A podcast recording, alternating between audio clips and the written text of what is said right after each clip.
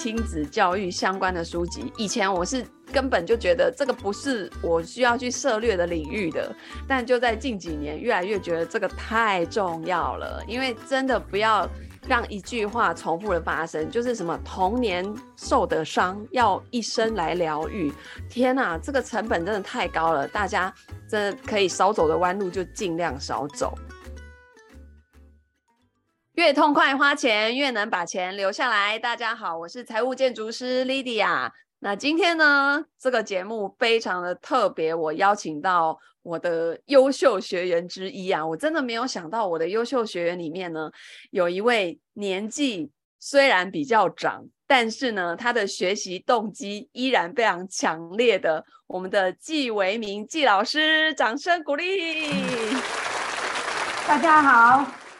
好，我那个快速的跟大家介绍一下我们季老师啊，他过去呢，在呃工作的时候呢，大家都说她是女强人，但是她后来呢，因为认为家庭还是很重要的，所以她毅然决然的呢，就放弃了比较高薪的工作，然后回归到家庭。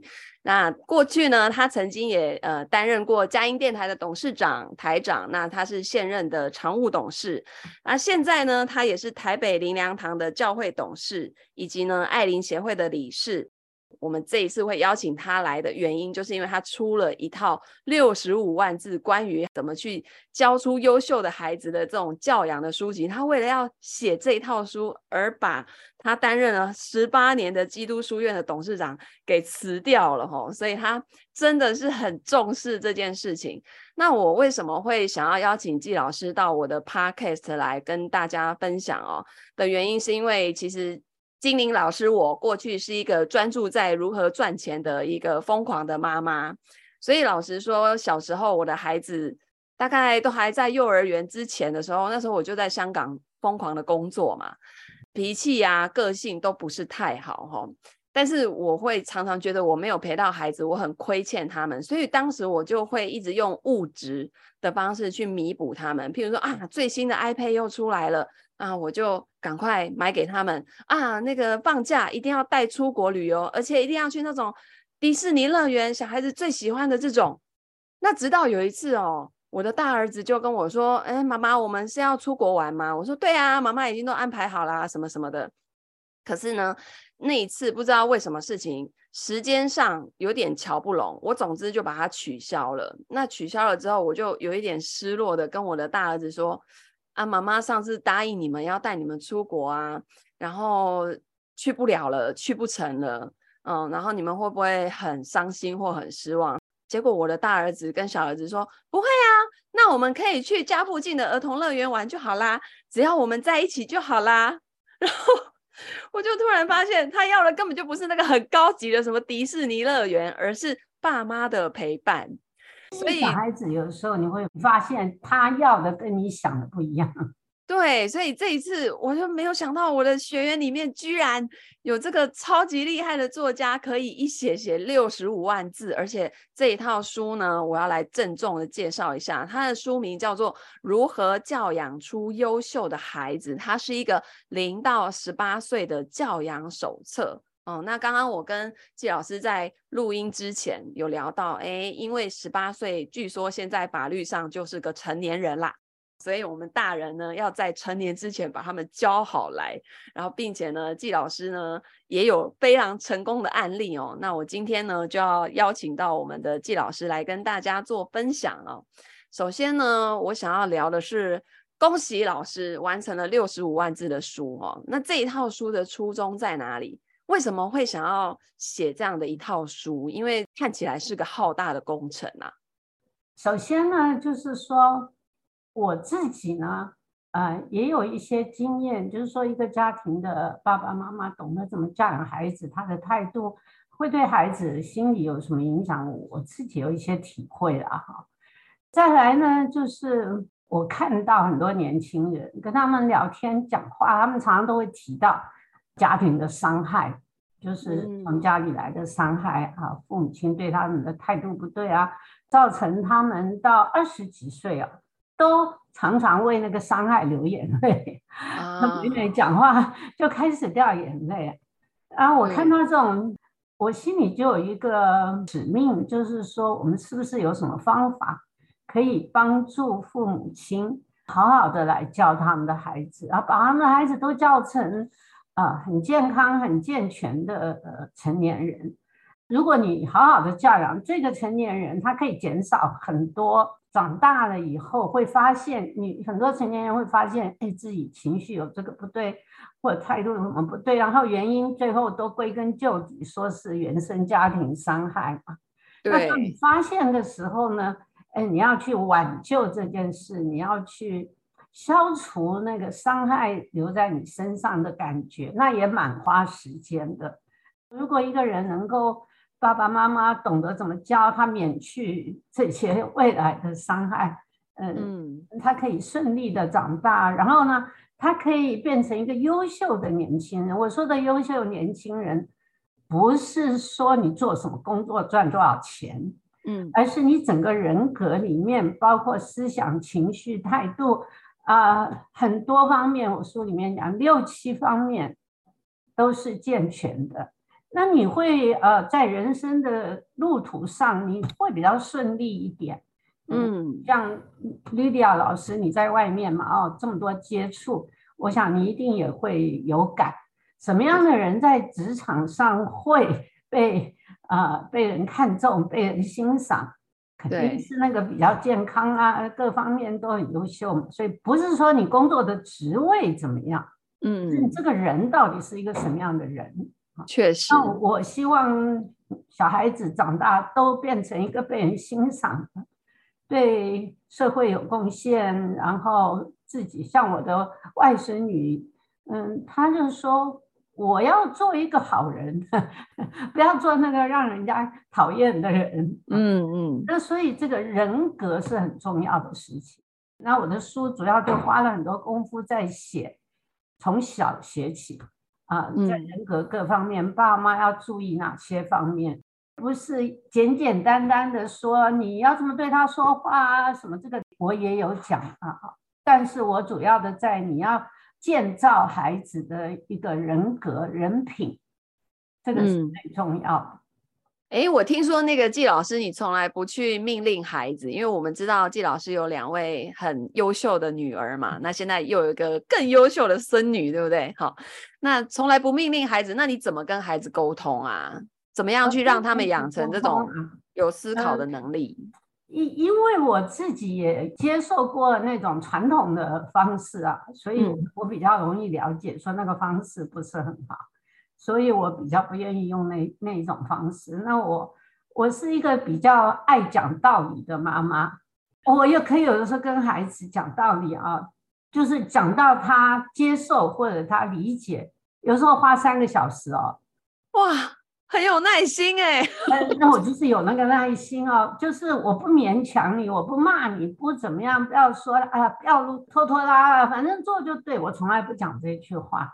我甚至有的时候啊，我讲完啊，例如说，我不准他们在小学放了学就到同学家，嗯，然后就会晚回家啊，我就说我不赞成这样的事情。然后呢，他们知道我不反对小孩问为什么，他们很自然就会问为什么不可以？啊，我同学他都会到同学家去啊，我为什么不可以？那我就要跟他解释啊。因为妈妈不在家，那么家里只有奶奶。如果你放了学，到时候了你还不回家，我们不知道你在哪里。那时候没有手机的时代啊，现在有手机，随时可以联络。那时代不同嘛，所以呢，我说你要去哪里，要让爸妈知道你在哪里，而且是安全的地方。哦，所以让他方式让他知道说，嗯，为什么这样，他能够同理。嗯，你所讲，知道你的心情，知道你的着急啊。他说：“那如果我想去同学家，我可以怎么样呢？”说：“呃，你可以把同学邀来，同学的妈妈同意，那也不是太远的同学，你可以把他邀来家里也可以啊。或者先约一个时间，然后说哪一天要跟同学在一起玩。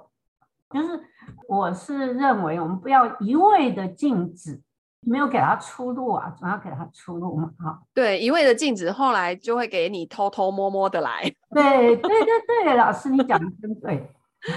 对啊，然后而且你看，你前面让他知道为什么啊，妈妈背后有这个担忧，然后可能也会造成家里找不到人，会觉得呃有点不安心哈、啊。然后后面还有一个折中方法，嗯、啊，也不是说都不行，对，对不对？嗯、呃，我觉得有的父母亲啊，他的个性里面有一种，嗯，我用这个名词来形容啊，嗯，叫做控制的欲望太强。就是小孩你要听我，你不听我不行，不要啰嗦。对，不要问为什么，嗯、就是这样就对了。对对对，就是这样的个性，所以造成他呢，第一个就是个性是这样，所以小孩很难跟他沟通啊。嗯。第二，他因为不常讲道理，他也讲不出什么道理。对。然后小孩子就一头雾水。那通常这样的小孩子大了以后，就会变成两种情况，一种就是变得跟爸妈一样有控制欲，他会模仿。对，然后另外一种就是别人没有下指令，他就没有任何思考能力了。就是说，你要从小让他会想，当你用讨论的方式，他就要去想。不然我们就问他，我说：“那如果你都跑到哪里去，你也不跟我们讲，我也不知道你在哪里，那你觉得我们会怎样？”哦，还用提问的方式？对啊，你就用提问的方式啊，讲道理的方式啊。嗯讲道理就是讲后果啊、影响啊这些东西。那你知道，这个就蛮花时间，因为小孩子就会跟你辩，就是 他就会讲出他的道理啊。哎，那季老师，你到后面不会不耐烦，就说：“哎呀，不要说这么多，就是这样就对了。”你都不会哦。就是要耐烦啊！你要教小孩，一定要有耐心，不然你的态度马上就变得诶很不好的态度哦。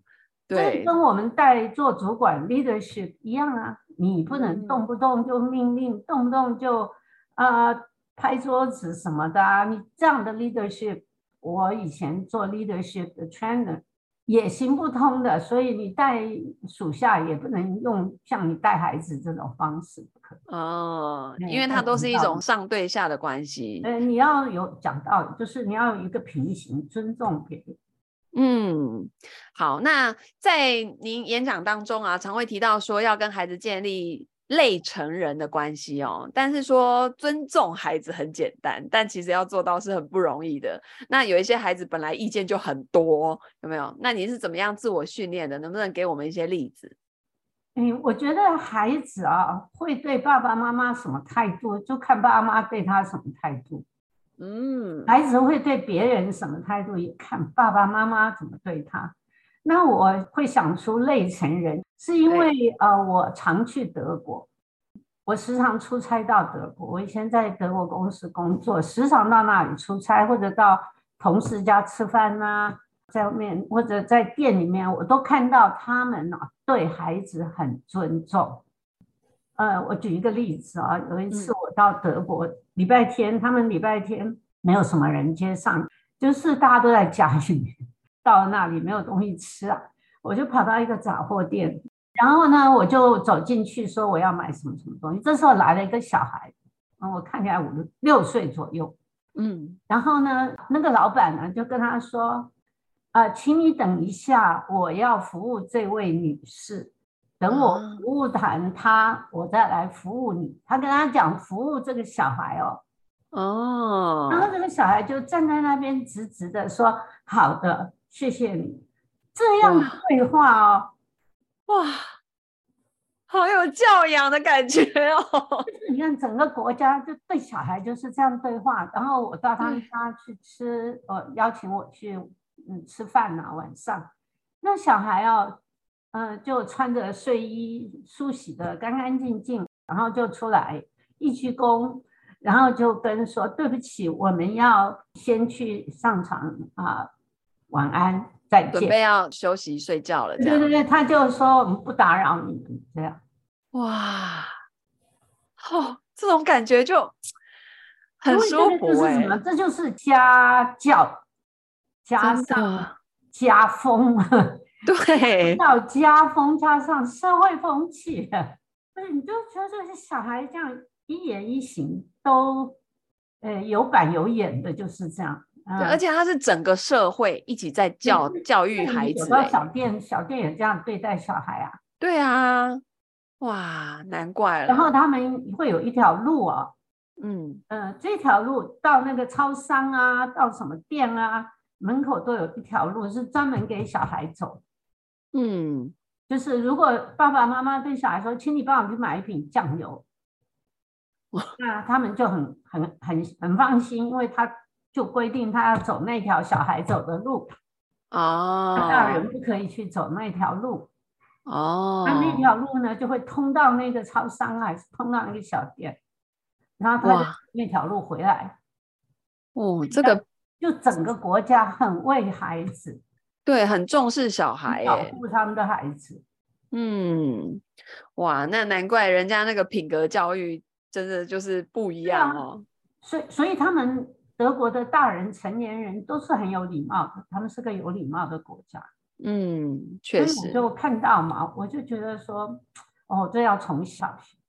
对，而且他们这样子，在整个环境的耳濡目染之下，他们也是以后也是这样子跟别人应对进退。对啊。然后无形当中对他们孩子也比较不会去造成奇怪的伤害。那难怪人家就国力就越来越强大啊。嗯，对啊，他们就是做什么事都有一板一眼，有模有样。所以，我从那个国家，因为我每年都要去最少两次啊，一次，然后我就常常看到这个国家的不同嘛。我再举一个例子啊，嗯，他们这个国家，你知道 quality control 这件事吗？嗯嗯，你知道日本的明治维新吗？对，日本明治维新呢，就是把他们整个国家呢就学习德国。哦。所以他们就有一个很大的改变。Oh. 那这个德国啊，就重视这个 quality，重视做什么事都要规规矩矩的。嗯，呃，要照照 procedure 啊，照 SOP 啊。对，反正德国是一个，呃，你都知道德国的东西是品质很好。他们这个品质好，表现在一件事情上，火车。嗯，欧洲的火车都是从这个国家到那个国家这样连着开下去。那在德国境内，火车不会误点，火车的德国的飞机也很少误点。可是过了那个国家，去到意大利，去到哪里就开始误点。那你想是为什么？就是风土民情不太一样嘛。不是，因为这个火车要不误点。每一个城都要不误点，对不对？对。那换句话说，每一站的人都要把它管好，把都要准时，火车管好，不要让它误点呐。那其他国家大概就没有没有没有这么样的 quality control。嗯，民众本身也是。所以教小孩子就是很多的习惯，他养成好习惯，长大做什么事情都都有模有样。嗯，我的外孙女啊，到我家来啊，帮我收纳，帮我收厨房，他觉得太乱了。他是德国人的小孩。哦，这会不会是基因里面流了血液里面就本来就有这种？可能爸爸也会讲吧，说你这太乱了。他给我看他的房间哦，他那个衣柜啊里面哦整齐到不行哦。哇。你最常挂在嘴边的就是这个外孙女嘛？哦，她它是成功案例嘛？因为刚刚我们在开始录音之前还提到说，哎，可能过去在工作的时候稍微比较忙碌，然后季老师也认知到教自己的女儿的时候，也有觉察到一些嗯，不是那么。好的方式，然后到了外孙女身上呢，就完全是用那种你认证过的好方法哦。对，我我会写给人家看的方式。对，所以来聊聊这个成功案例哦，外孙女她是一个什么样的状态？然后你从小是怎么去教育她的？嗯，很多父母亲啊，把小孩小小孩当成听不懂的小孩，所以不跟他讲道理。对，然后最常挂在嘴巴上就是啊，他还小啦，他什么都不懂啦，先让他一下啦，这样子。小孩很小就可以懂，我可以证明这件事情。这个秋天的时候啊，你去了上海嘛？啊，对，很多梧桐树，对吗？对，没错。梧桐树叶子很大，到秋天的时候，梧桐树叶子就掉到地上然后，你踩过去都会有那个声音出来啊。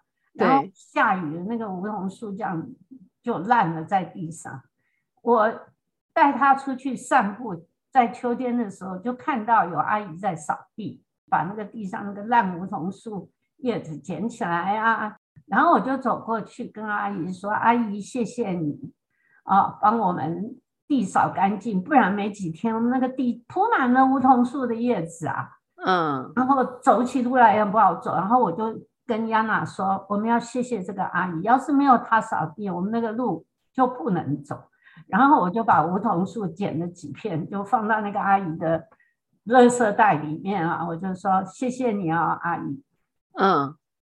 第二年的秋天，再出去又看到街上有阿姨在扫叶子，她讲了一模一样的话。哇！你所以你说她一年她都记得哎？对啊，当时就直接已经植入他的脑海里面了。所以你不要说孩子，你不听话为什么？会啊，你你你做的就是说做给他看，讲给他听，对不对？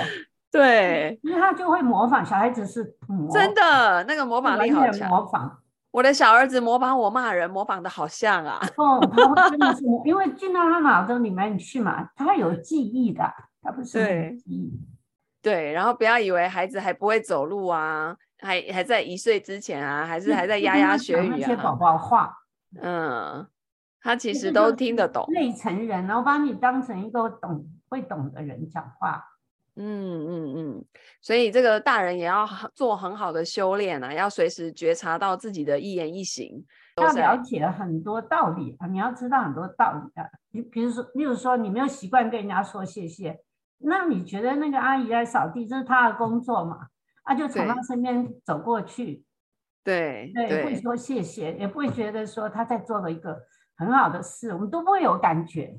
嗯嗯，所以大人也要对周边很多的事情要有感觉，对，然后就是以身作则，示范给你的孩子看。对啊，嗯、那小孩子这样的环境，你需要骂吗？不用。对啊，像我的老大，他要考试了嘛，然后我就很紧张，他好像整天那个读书的时间好少哦，都在打游戏。然后我就说，你要读书啊，你要怎么样怎么样，我就在那边叨叨叨叨念，然后他就回我一句说。我又不是像你一样是一个是个永动机，整天都在工作，我也需要娱乐休闲啊。然后我当下就意识到了，了一些他看不过看不过去的事。对，哦，我当下就意识到了，完蛋了，完蛋了，我是不是又过那个整天都在工作，又又失去了平衡了，又把。所以我们自己爸妈对小孩要有礼貌啊，你要有榜样给他看啊。对对，确实，所以我就用最后那个月的时间去扭转这个印象。我说好，那既然是这样子，妈妈也要改进，那我们一起来做调整，好不好？我陪伴你走过这最 后的一个月，然后把这个事情做好。哦，然后考完了嘛，考完了，他反而就放松了。我说，哎，哥哥，我们好像又可以来安排一下接下来这个三个月的暑假的时间呢，要做些什么事情？他说，哦，好啊，可以啊，这样。所以他还是需要家长的陪伴嘛，对不对？其实，如果父母亲有改变了，小孩会佩服你的，他会看得到的。嗯，大家发现你现在跟以前不一样。对对对，他那那一次我们在对话的时候，他好像就讲到说啊，你呃，我小的时候啊，你都怎样怎样怎样啊，还记得？对，还记得。然后我就说啊，因为妈妈也在学习怎么当一个妈妈啦，所以要感谢你的包容啊。妈妈以前没做好，现在要改变了这样子。然后他整个就会觉得说，哦，我的妈妈也会跟我认错，对。对啊，他也会啊，因为他知道哦，我们连妈妈都在认错啊，所以我我也要应该要会认错。对他，而且他就不会这么的得理不饶人，然后这么的紧迫盯人，好像、啊、因为你妈妈什么样子，小孩就什么样。嗯，对。好，那我们最后再来谈一谈那个老师，其实。在我的平台上面都是一些一些投资理财的课啊，所以老师这么的有兴趣哦，我相信在金融的领域，你的涉略也蛮多的哈、哦。那能不能让我们知道说，怎么样去建立孩子对于钱这个东西的一些正确的金钱观啊，或是一些使用钱的态度呢？我有出一呃，那是 CD 不是书，已经很多年了，嗯、很多爸妈去买叫如何教养孩子管理钱财。嗯，那在这本书里面呢，我从零到三岁的时候怎么教，三到九岁怎么教，每个阶段都有讲到管理钱财。我的管理钱财重点不在投资这些，因为我觉得这是投资，这是下个阶段的事。对，这个阶段小孩子的时候，他就是应该学习管钱，嗯，把他的钱管好，不乱用。嗯啊，不乱用钱，然后在预算里面花钱，就是老师你讲什么水库啊什么？对，那我的管理钱财的重点，第一个，我要告诉孩子，钱是有限，就是你没有无限的钱，你没有无限的钱可以花，我也没有无限的钱可以给你，我们每个人都是在用有限的钱，这个第一个观念要建立起来。嗯，那我就说，就算很有钱的人也是有限，他也不能够乱花。所以那要怎么样不乱花呢？那就是我们要把钱分配好，你的钱要做什么？嗯，那你如果要分配你的钱，让你的钱不乱花，还有就是你要记账。所以我的孩子从小就要记账，我给你的钱，我们有讲好这个钱是做什么用。嗯，那小的时候呢？那你每天要给我看账，越大呢，我检查的时间就越长，间隔越长。因为就是说，嗯、呃，我看他能够管理的好，我就不会一天天天天检查，但是还是要记账。不记账，不知道你的钱花在哪里，你不知道你的钱是不是有的地方是可以不要花的。对，我有一个 Excel，我的钱花在哪里？我发票都收集起来的，嗯、我到现在还在记账啊，所以我的女儿他们都会记账啊，就是从小学，因为这个是习惯。有了发票，我还要分类记账啊，因为我有预算啊，哪一类，例如说家庭衣食住行、交通娱乐，小孩也要这样，就是分啊，他们的钱，就是说是他要交便当费啊，还是他要买文具啊，还是什么？就是那个有限的钱要分好，要做什么？嗯、那他就只能在那个预算里面做那个用途。我有立下一些规矩，就说姐妹不可以借钱，不可以跟同学借钱，也不要借钱给同学。为什么？你借钱就表示你透支。那你为什么透支？就是你没有照预算。你为什么没有照预算？嗯、啊，你没有按照规划，你就想怎么花你就怎么花。那我觉得小孩子最重要的开始学就是要学在预算内用钱，嗯，因为现在年轻人你看，嗯，这个吃喝什么饮料啊，干什么什么，他不从小学好这怎么行？所以简单讲，你要有预算，你要记账，你要检讨，嗯嗯嗯，检查，对，我觉得检查这个是很重要的，因为有的时候。大人自己立了规矩，啊、然后后面没有去监督他们，你没有去检查，你也不知道他有没有守，对不对？对。但是总而言之，怎么样我都不是绝不会打，也绝不会骂。啊，我就用一些方法，呃，例如说你买了一个不该买的东西，那对不起，嗯、下一次给钱就要扣这个东西，就是说你要承受那个损失，不是你要承受那个结果。你做了不对的事，一定有不对的结果。嗯，有一些结果，嗯、那是你要负责的。哦，自己没有把自己管好啊，让孩子去体验那个胡乱做决定的下场。我为了帮助孩子不吃零食，我都在家做零食给他们吃。哇，那这个真的要回来有零食吃，但是我不喜欢他吃外面的不健康的零食。我告诉你，小孩子哦。他在他还没有养成坏的饮食习惯以前，他都很好打发，他不会挑，还没有会挑，还没有养成挑的习惯。你给他吃，因为他会觉得很温暖啊。他回家有东西吃啊，因为我的婆婆在家里嘛，也会做东西给他们吃，所以他就觉得在家不用花拿钱去买。所以真的是要从小就去树立他们的习惯，让他们养成习惯嗯，我觉得这个很多大人自己也缺乏这样的习惯啊，所以其实是跟孩子一起成长。绝对的禁止，因为小孩总是要有一点啊，零嘴甜食啊，这种一点，但是不要吃到太不健康。嗯，对，而且他们的身体可能对那些添加物都会有不舒服的反应，所以他们吃了也会觉得这其实没有很好吃。嗯，你想像我有三高啊，我怎么饮食控制？就是我自己告诉我自己说，如果我不管好，我血压会高，我的血糖会高啊，我血糖会高，我的视网膜会剥落，我就跟自己讲很恐怖的啊，我会中风，我的中风几率比比别人高很多，我跟我自己讲很多这种三高的这种危险，就是嗯。不过我看季老师今年应该也八十岁了，对吧？有八十一了。对，然后上次来参加我们线下聚会的时候，还可以自己开车来，然后还可以上台说话。我觉得真的看起来完全就不像，所以这个应该是各方面都是很自律、很控制的。嗯，这个自律这件事就是从小，对，对，小孩子从小呢，呃，自律做到不会觉得很痛苦。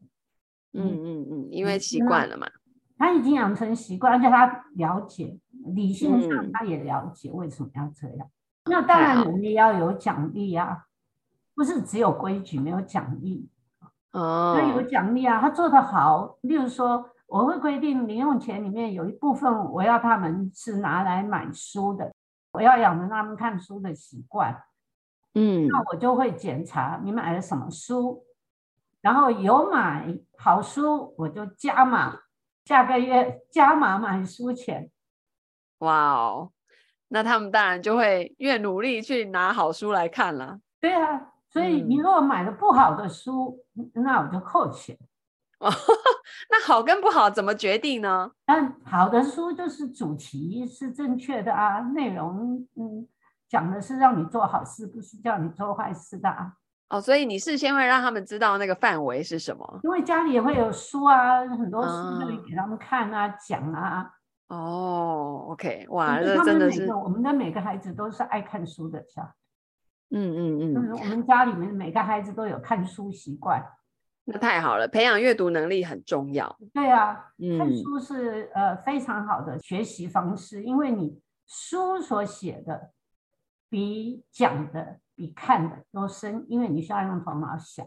对，而且它比较系统性，它不是像呃一篇文章，然后一个短视频，它是很碎片化的讯息，所以他的学习能力会增强。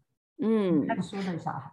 好，那最后呢，我们要来问一下季老师，如果说人生能够重来，你最想回到哪一个时间点，然后去扭转或者是重新选择呢？我有很认真的去想，嗯，我要很认真的告诉你，没有。哇哦，没有的意思就是说，我觉得我我人生有一些转折啊，我觉得我都转折的很对啊，我没有想要再重新嗯转折。那也许有一些比较重大的事情，例如说我投资有错误啊啊呃我我，但是那个我会呃，我到老我都还在学啊，对。所以就是不后悔自己的每一个选择。嗯，例如说我离开呃高薪的职场，然后开始做一些公益教会的事，服务别人的事，或者对别人有益的事。我觉得我这个决定做的没错呀。嗯，呃，虽然我我我那时候我要离开的时候，我们开家庭会议的，我跟女儿先跟大家开，我就说我要离开。